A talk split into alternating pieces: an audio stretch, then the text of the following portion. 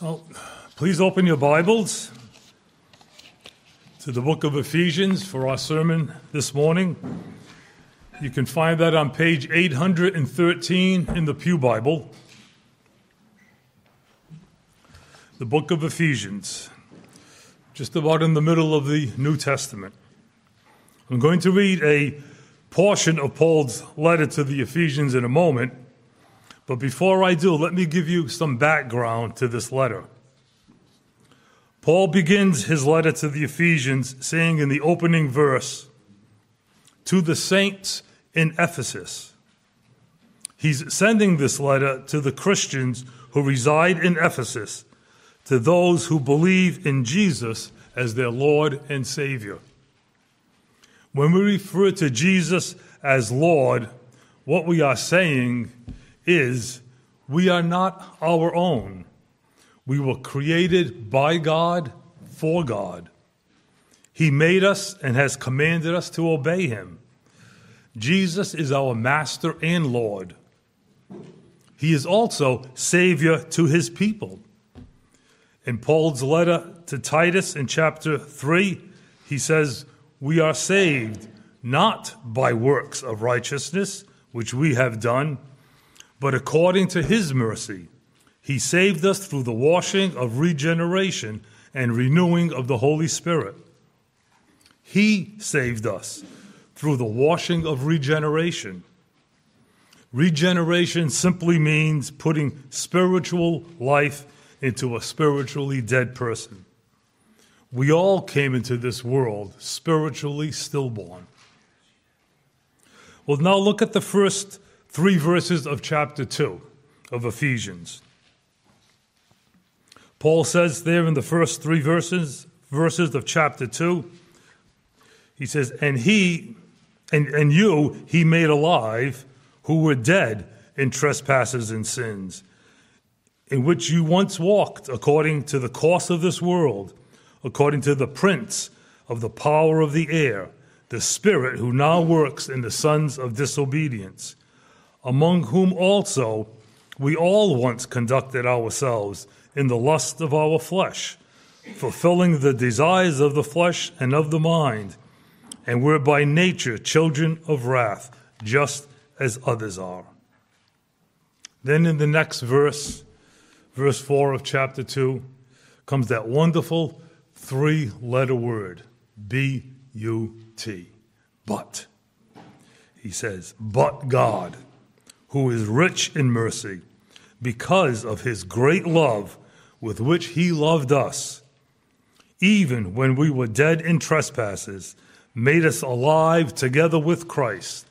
By grace you are saved. And in verse 8 later on, he says, This grace is not of yourselves, it is a gift of God. If you are a saint, one who believes in Christ as their Lord and Savior, let me ask you a question. Why did God choose you and make you alive in Christ? Why did God choose you? It was not because of anything good in you. Remember what we just read in, in, Titus. It says, Not by works of righteousness which we have done.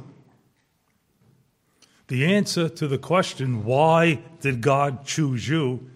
is simply stated earlier in the book of Ephesians, in chapter 1, in verses 4 and 5, where Paul says in verse 4, He chose us in Him, meaning God chose us in Christ.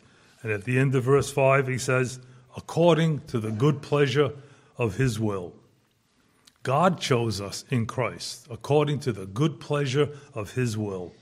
It was God's eternal good pleasure to choose some for everlasting life. Now, Pastor Dan has often used a good illustration to describe God's choosing some while passing by others. And if you don't mind, Dan, I'm going to steal your little illustration and repeat it. I know many of you have heard it, but it's, I think it's well worth repeating. Dan says, Picture in your mind every person in this world standing on a beach at the edge of an ocean. And God speaks to them, saying, I'm giving you only one command. Don't go into the water because you don't know how to swim. Well, God turns his back, and guess what happens? Everybody goes into the water and they all begin to drown. But God reaches down and he grabs some here and he grabs some there and he saves some. They were all equally guilty of disobeying God, but disobeying their creator, but it was merely God's good pleasure to save some and give them life. But as I said earlier, this letter to the Ephesians was written to Christians. Paul said, To the saints who are in Ephesus, to those who were saved. And with that bit of background, I want now to jump right to the end of this letter and look at how Paul closes his letter to the saints in Ephesus. Ephesians is a very short book with only six short chapters. The first three chapters are basically doctrine and teaching, and the last three chapters are application.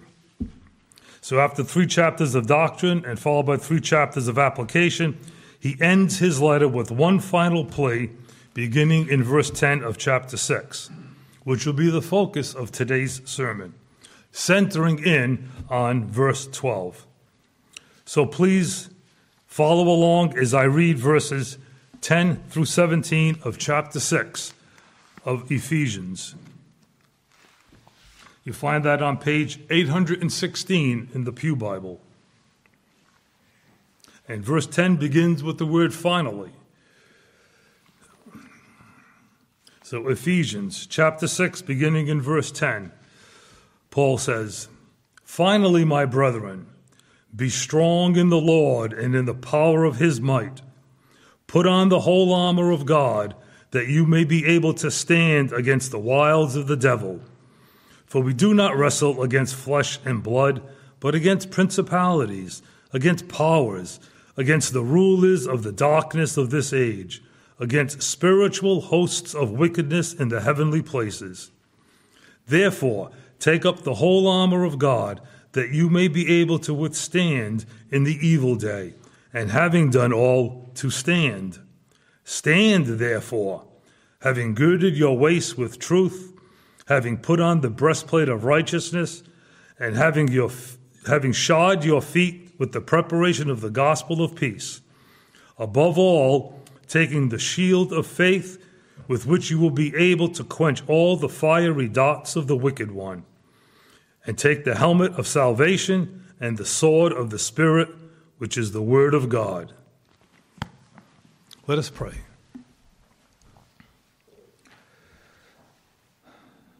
Dear Heavenly Father, we thank you for your written word, which is able to make us wise for salvation. And we thank you, Father, for sending your Son to suffer and die for our sins, and for sending your Spirit to guide us in all truth.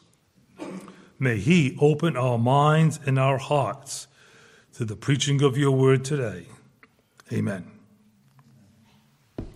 So, Paul begins to close this letter in verse 10 of chapter 6, saying, finally. This word implies that there's one more point that he wants to make before he ends this letter. How often have you heard someone say, the last thing he said was, memorable words we remember. Well, these are Paul's last words to the Ephesians. The Paul says, Finally, my brethren, or some Bibles use the word brother. Finally, my brother. Well, in calling them brethren or brothers, he shows humility, making himself equal with them, even though he is an apostle and the founder of the church in Ephesus.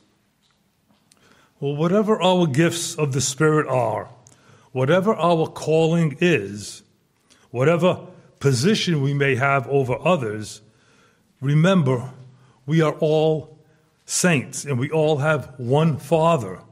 We are all of one body and we are all one in Christ. Well, Paul goes on in verse 10 to say, Be strong in the Lord and in the power of his might. Paul is speaking here of inward spiritual strength. We should be courageous in performing our Christian duties. This mandate, be strong in the Lord, is very similar to Paul's command in 1 Corinthians in chapter 16, where he says, Watch, stand fast in the faith, be brave, be strong. The last point I'd like to make about verse 10 is that when Paul says, Be strong in the Lord and in the power of his might, all strength comes from God. We are only strong in the Lord and not by any strength in ourselves.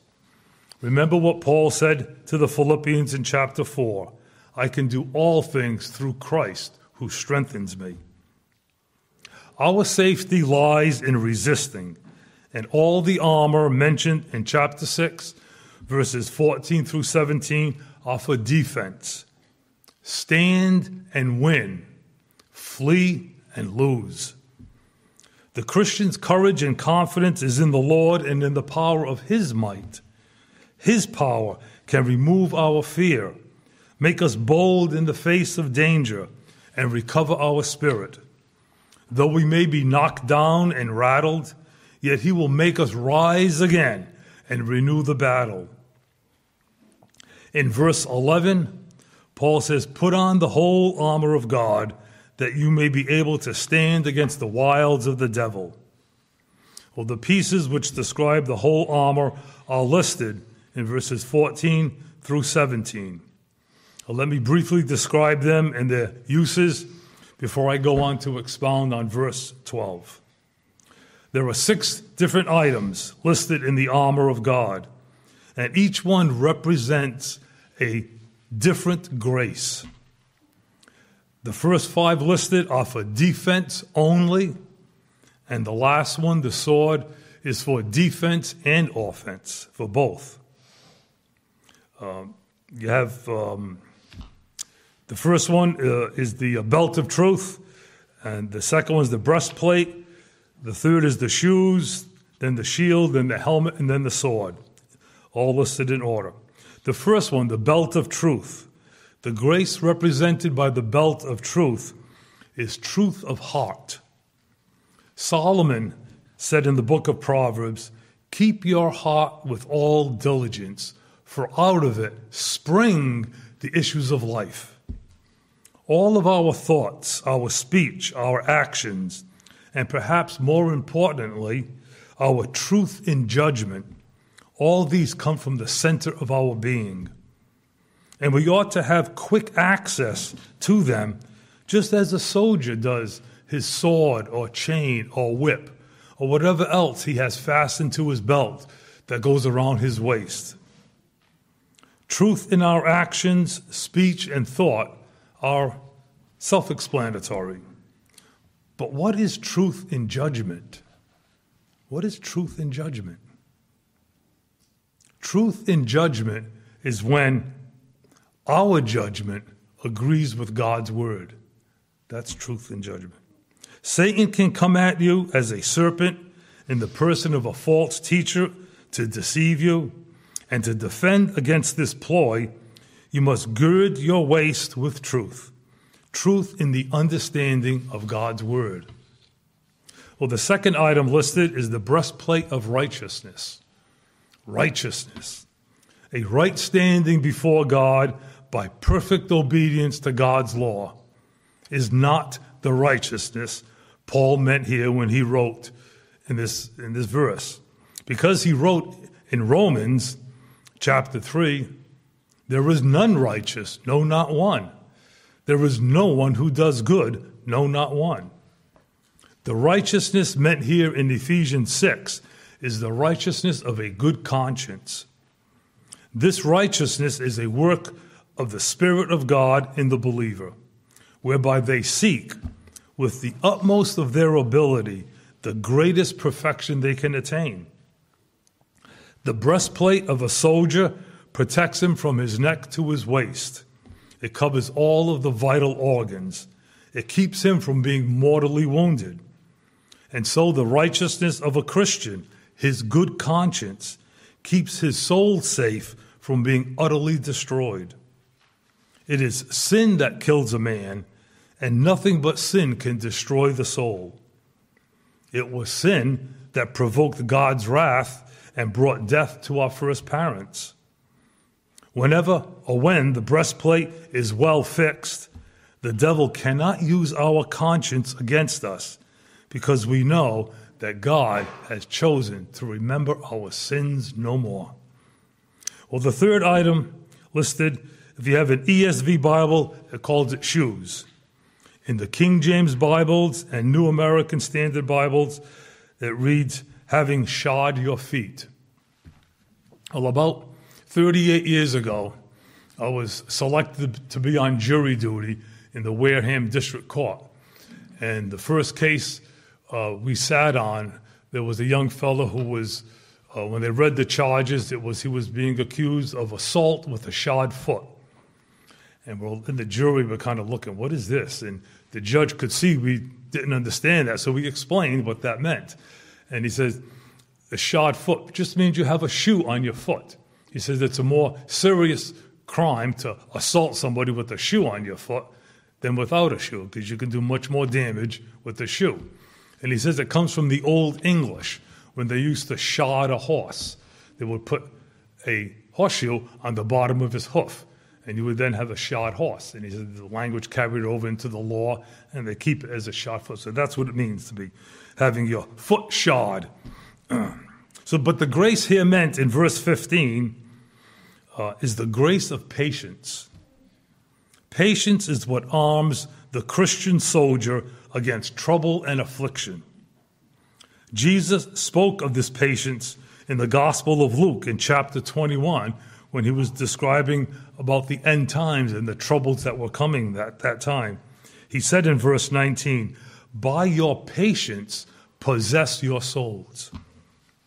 And we read of this patience also in the letter James wrote, the brother of Jesus and the uh, leader of the Jerusalem church. He wrote, knowing that the testing of your faith produces patience. But let patience have its perfect work, that you may be perfect and complete, lacking nothing. Patience is a gift of God that enables us to bear the crosses that He is pleased to lay upon us. It is called here in verse 15 a preparation of the gospel of peace. And some Bibles use the word readiness instead of preparation, because by it we are prepared or made ready to withstand all the dangers and heartaches that, that come to us, that come our way. And the words gospel of peace shows what the gospel brings to us and works in us, namely peace with God. Man in his natural state cannot have peace with God because of sin. Sin separates man from God. But when man is born again, he is reconciled to God by the blood of his Son. Words fail to express what peace of God means.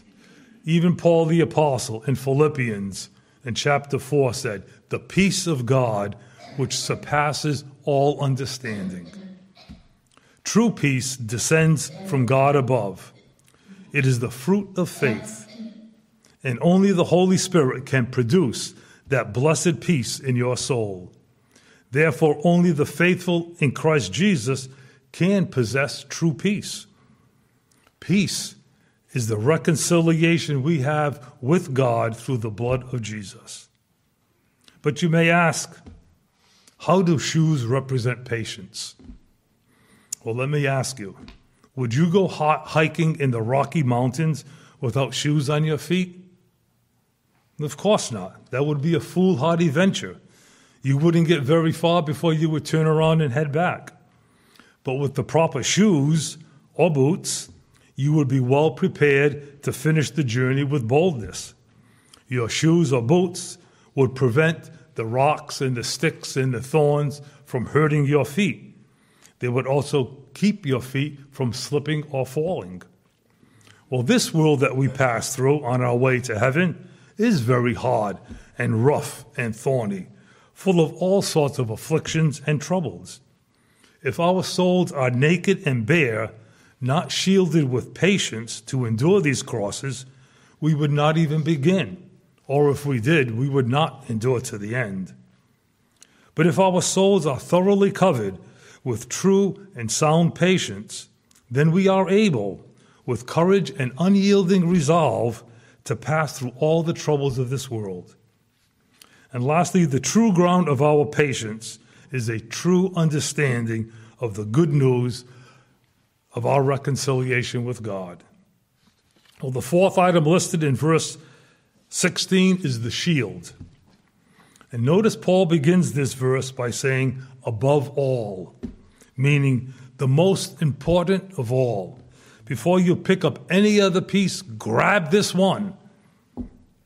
This shield represents the grace of faith. We cannot please God without faith. As it says in the book of Hebrews in chapter 11, without faith it is impossible to please God. It is the most important grace. So the shield is the most important piece of armor, as we will see shortly.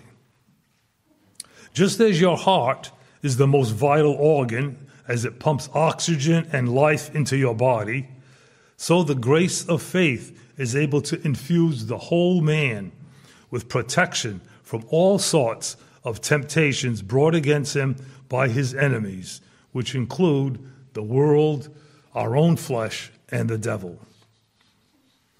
As Christians, we must take up the spiritual shield of faith against all temptations. We might think that as long as we have the shield of faith, we need no other grace. But many graces are needed to fight the battle and add one to another.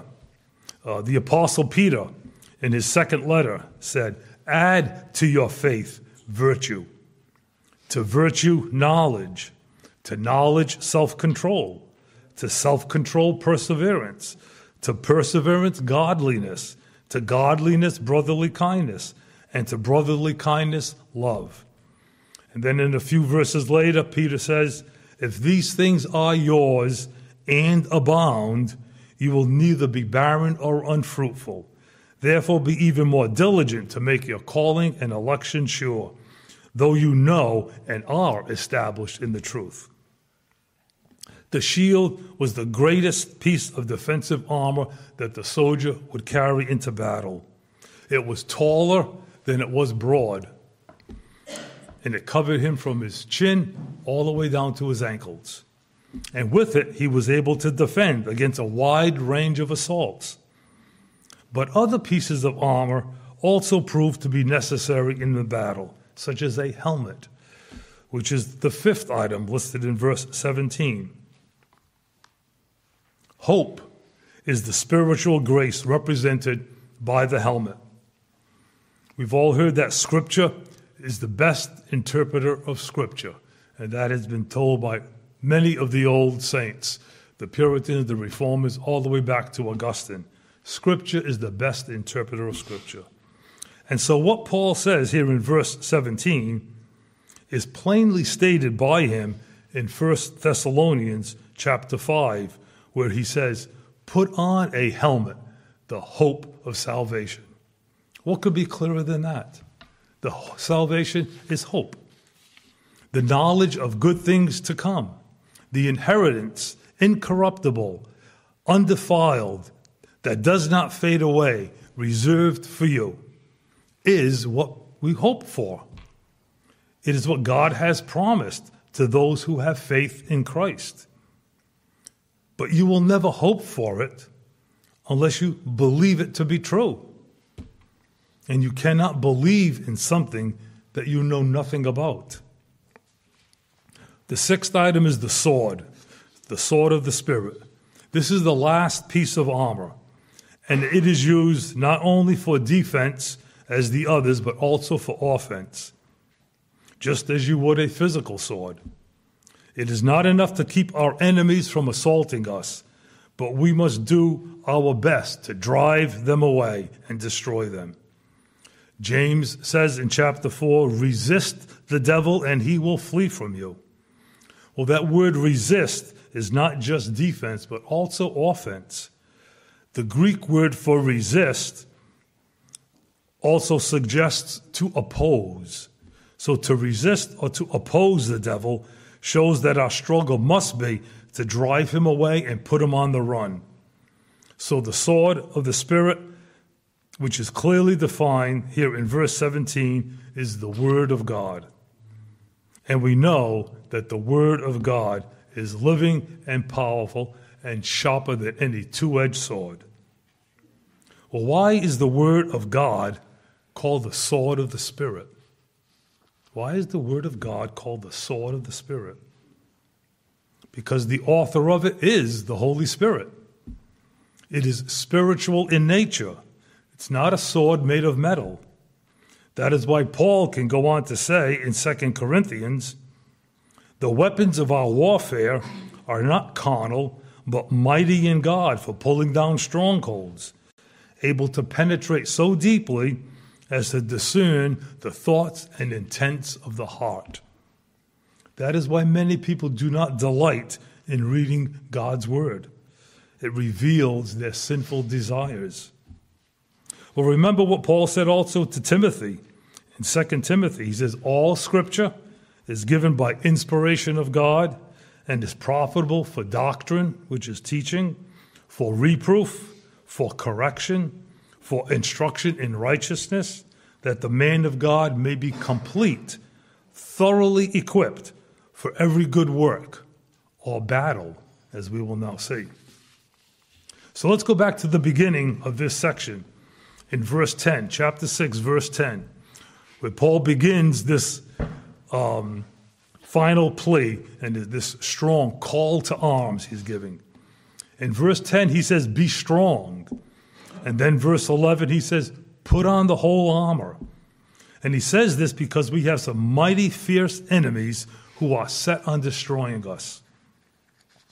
This enemy is first identified at the end of verse 11 in your Bibles and is identified as the devil. And then in verse 12, the devil is defined. Let me read to you verse 12. For we do not wrestle against flesh and blood, but against principalities, against powers, against the rulers of the darkness of this age, against spiritual hosts of wickedness in the heavenly places. Well, Paul begins in verse 12 saying, We do not wrestle against flesh and blood. Flesh and blood are creatures that have a body or, a, or physical material that consists of flesh and blood. The devil is an angel, a fallen angel, and angels are spirit beings. They were not created with flesh and blood as we are. Now, Paul is not excluding here our own flesh, which can be our enemy, nor is he excluding other men who also may be our enemy, seeking our, our demise. But the, the phrase, we do not wrestle with flesh and blood, is to be taken comparatively. It's not so much against flesh and blood, but against principalities, against powers, against the rulers of the darkness of this age, against spiritual hosts of wickedness in the heavenly places. These principalities, etc., that are what Paul's chief concern is. These principalities are not flesh and blood. Our most lethal enemies are more than flesh and blood. They are more in number. They are greater in power, craftier, more malicious, furious, cruel, and more dangerous. No human is strong enough in his own power to stand against the devil. As Paul said in 2 Corinthians, for though we walk in the flesh, we do not war according to the flesh. For the weapons of our warfare are not carnal, but mighty in God for pulling down strongholds. Our most ruthless enemies are not like us, made of flesh and blood, but are spirit beings, and our weapons must be spiritual in nature, as the graces described in the armor of God truth, patience, faith, hope, etc. Now, the devil is able to use and does use flesh and blood in his assault on us. People are instruments or tools that Satan may use. In the book of Job, in chapter 1, Satan used the Sabaeans and the Chaldeans to rob Job of all his camel, his oxen, his donkey, and sheep. They also killed all but four of his servants. And all of Job's children were killed when suddenly a great wind came from across the wilderness and struck the four corners of the house, and it fell on the people, and they all died. Yet when you read this account in, the, in chapter 1 of Job, all this loss of life and destruction is attributed to Satan.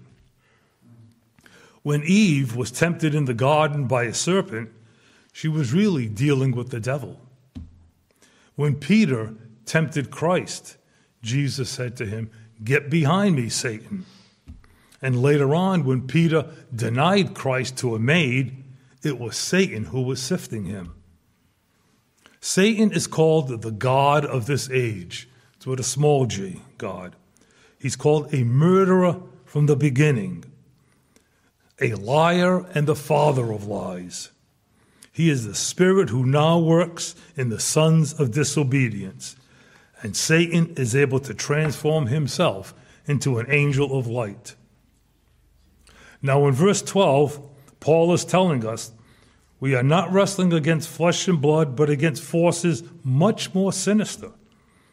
If you are easily frightened and quickly give in to the temptations of man, you will never be able to stand against these spiritual enemies known as principalities, powers, rulers of darkness, and spiritual hosts of wickedness. If you are terrified by the squeaking of a mouse, how much more terrified by the roar of a lion? And the Apostle Peter warns us that Satan is coming after us like a roaring lion seeking whom he may devour. Satan does not fight with us at a distance, but in close, a one on one. It's a real struggle, a wrestling. Other enemies may lay hold of our arms and legs, but Satan is a spirit, and he lays hold on our spirits and our minds. He gets within and pulls and twists our heart. But remember, Satan can never force you to sin. He must first gain your consent. Never open the door to let him in. Satan can do nothing until we listen to him. And wrestling is not easy, it is violent, it requires strength and skill and stamina. And Satan deals with us like a roaring lion, aiming to destroy our souls. We must make every effort on our part not to become his prey. However, there may be some special occasions when our only means of resisting Satan is to flee, just as Joseph did when he was tempted by Potiphar's wife. We must wrestle hard because Satan has many tricks and strategies which he will use against us. He has the experience of thousands of years, so that he knows well how to take advantage of us and to sneakingly attack us like a thief in the night.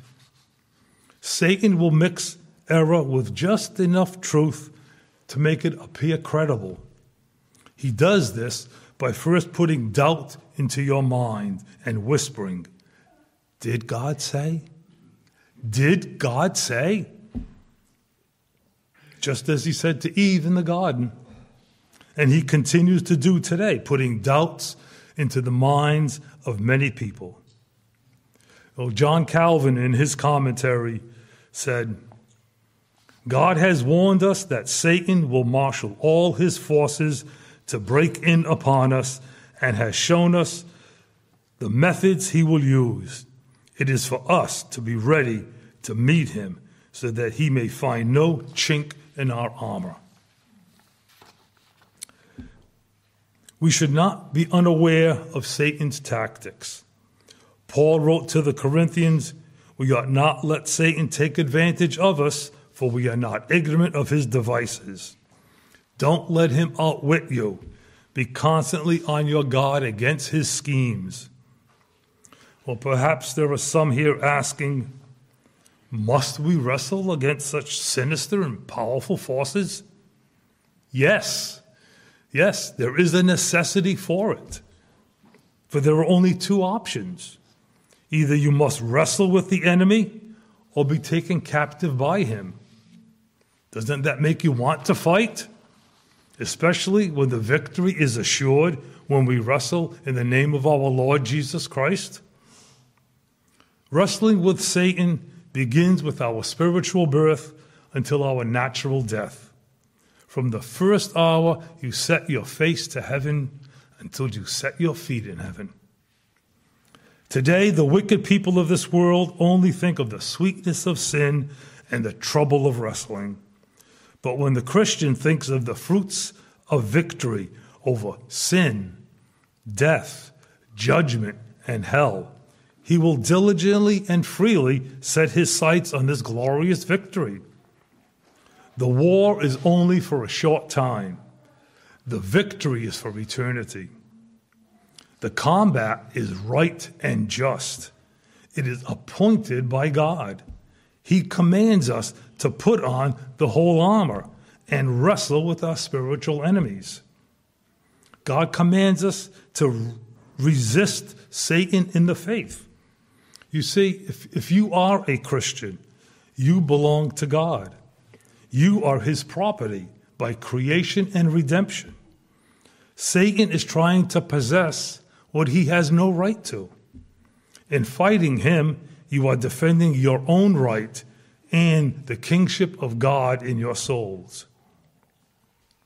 Remember, God has put limits on what Satan was allowed to do to Job, just as, as he has put limits on the seas and the oceans. To them, he said, Thus far you may come and no farther. Satan would destroy you if he was allowed to. But God has set limits on what he may do. And God has given strength to his people to be courageous and fight.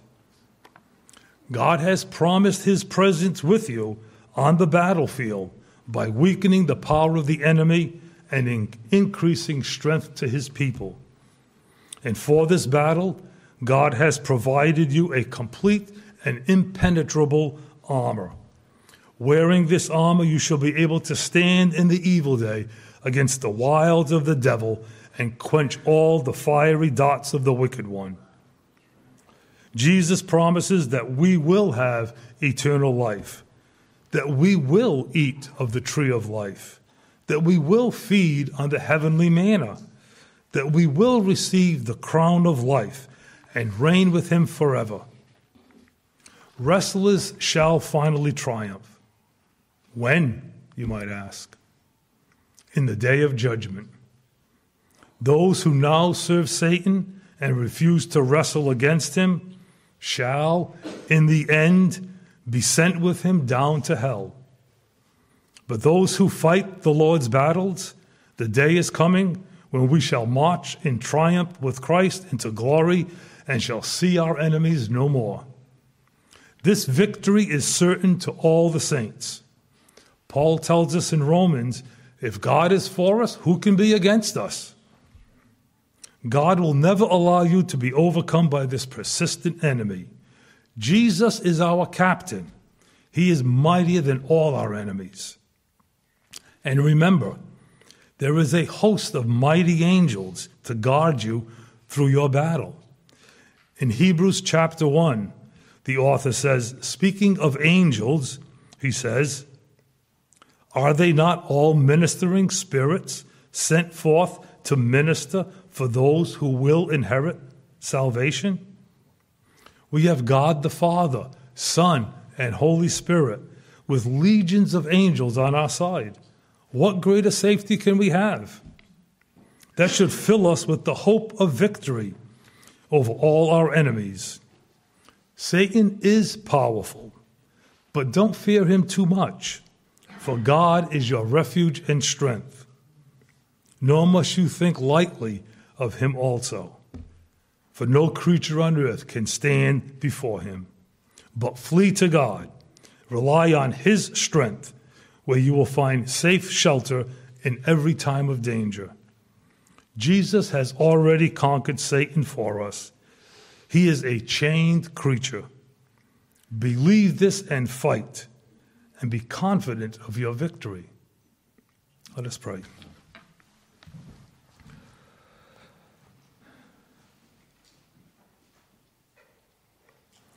Father, thank you for the graces you have given to your people to fight against the wiles of the devil. Truth of heart, a good conscience, patience, faith, hope, and the Word of God, which is powerful and sharper than any two edged sword.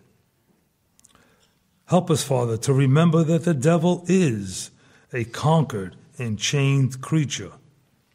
He will flee if we resist him. Help us, Father, for we are weak, but you are strong. Amen.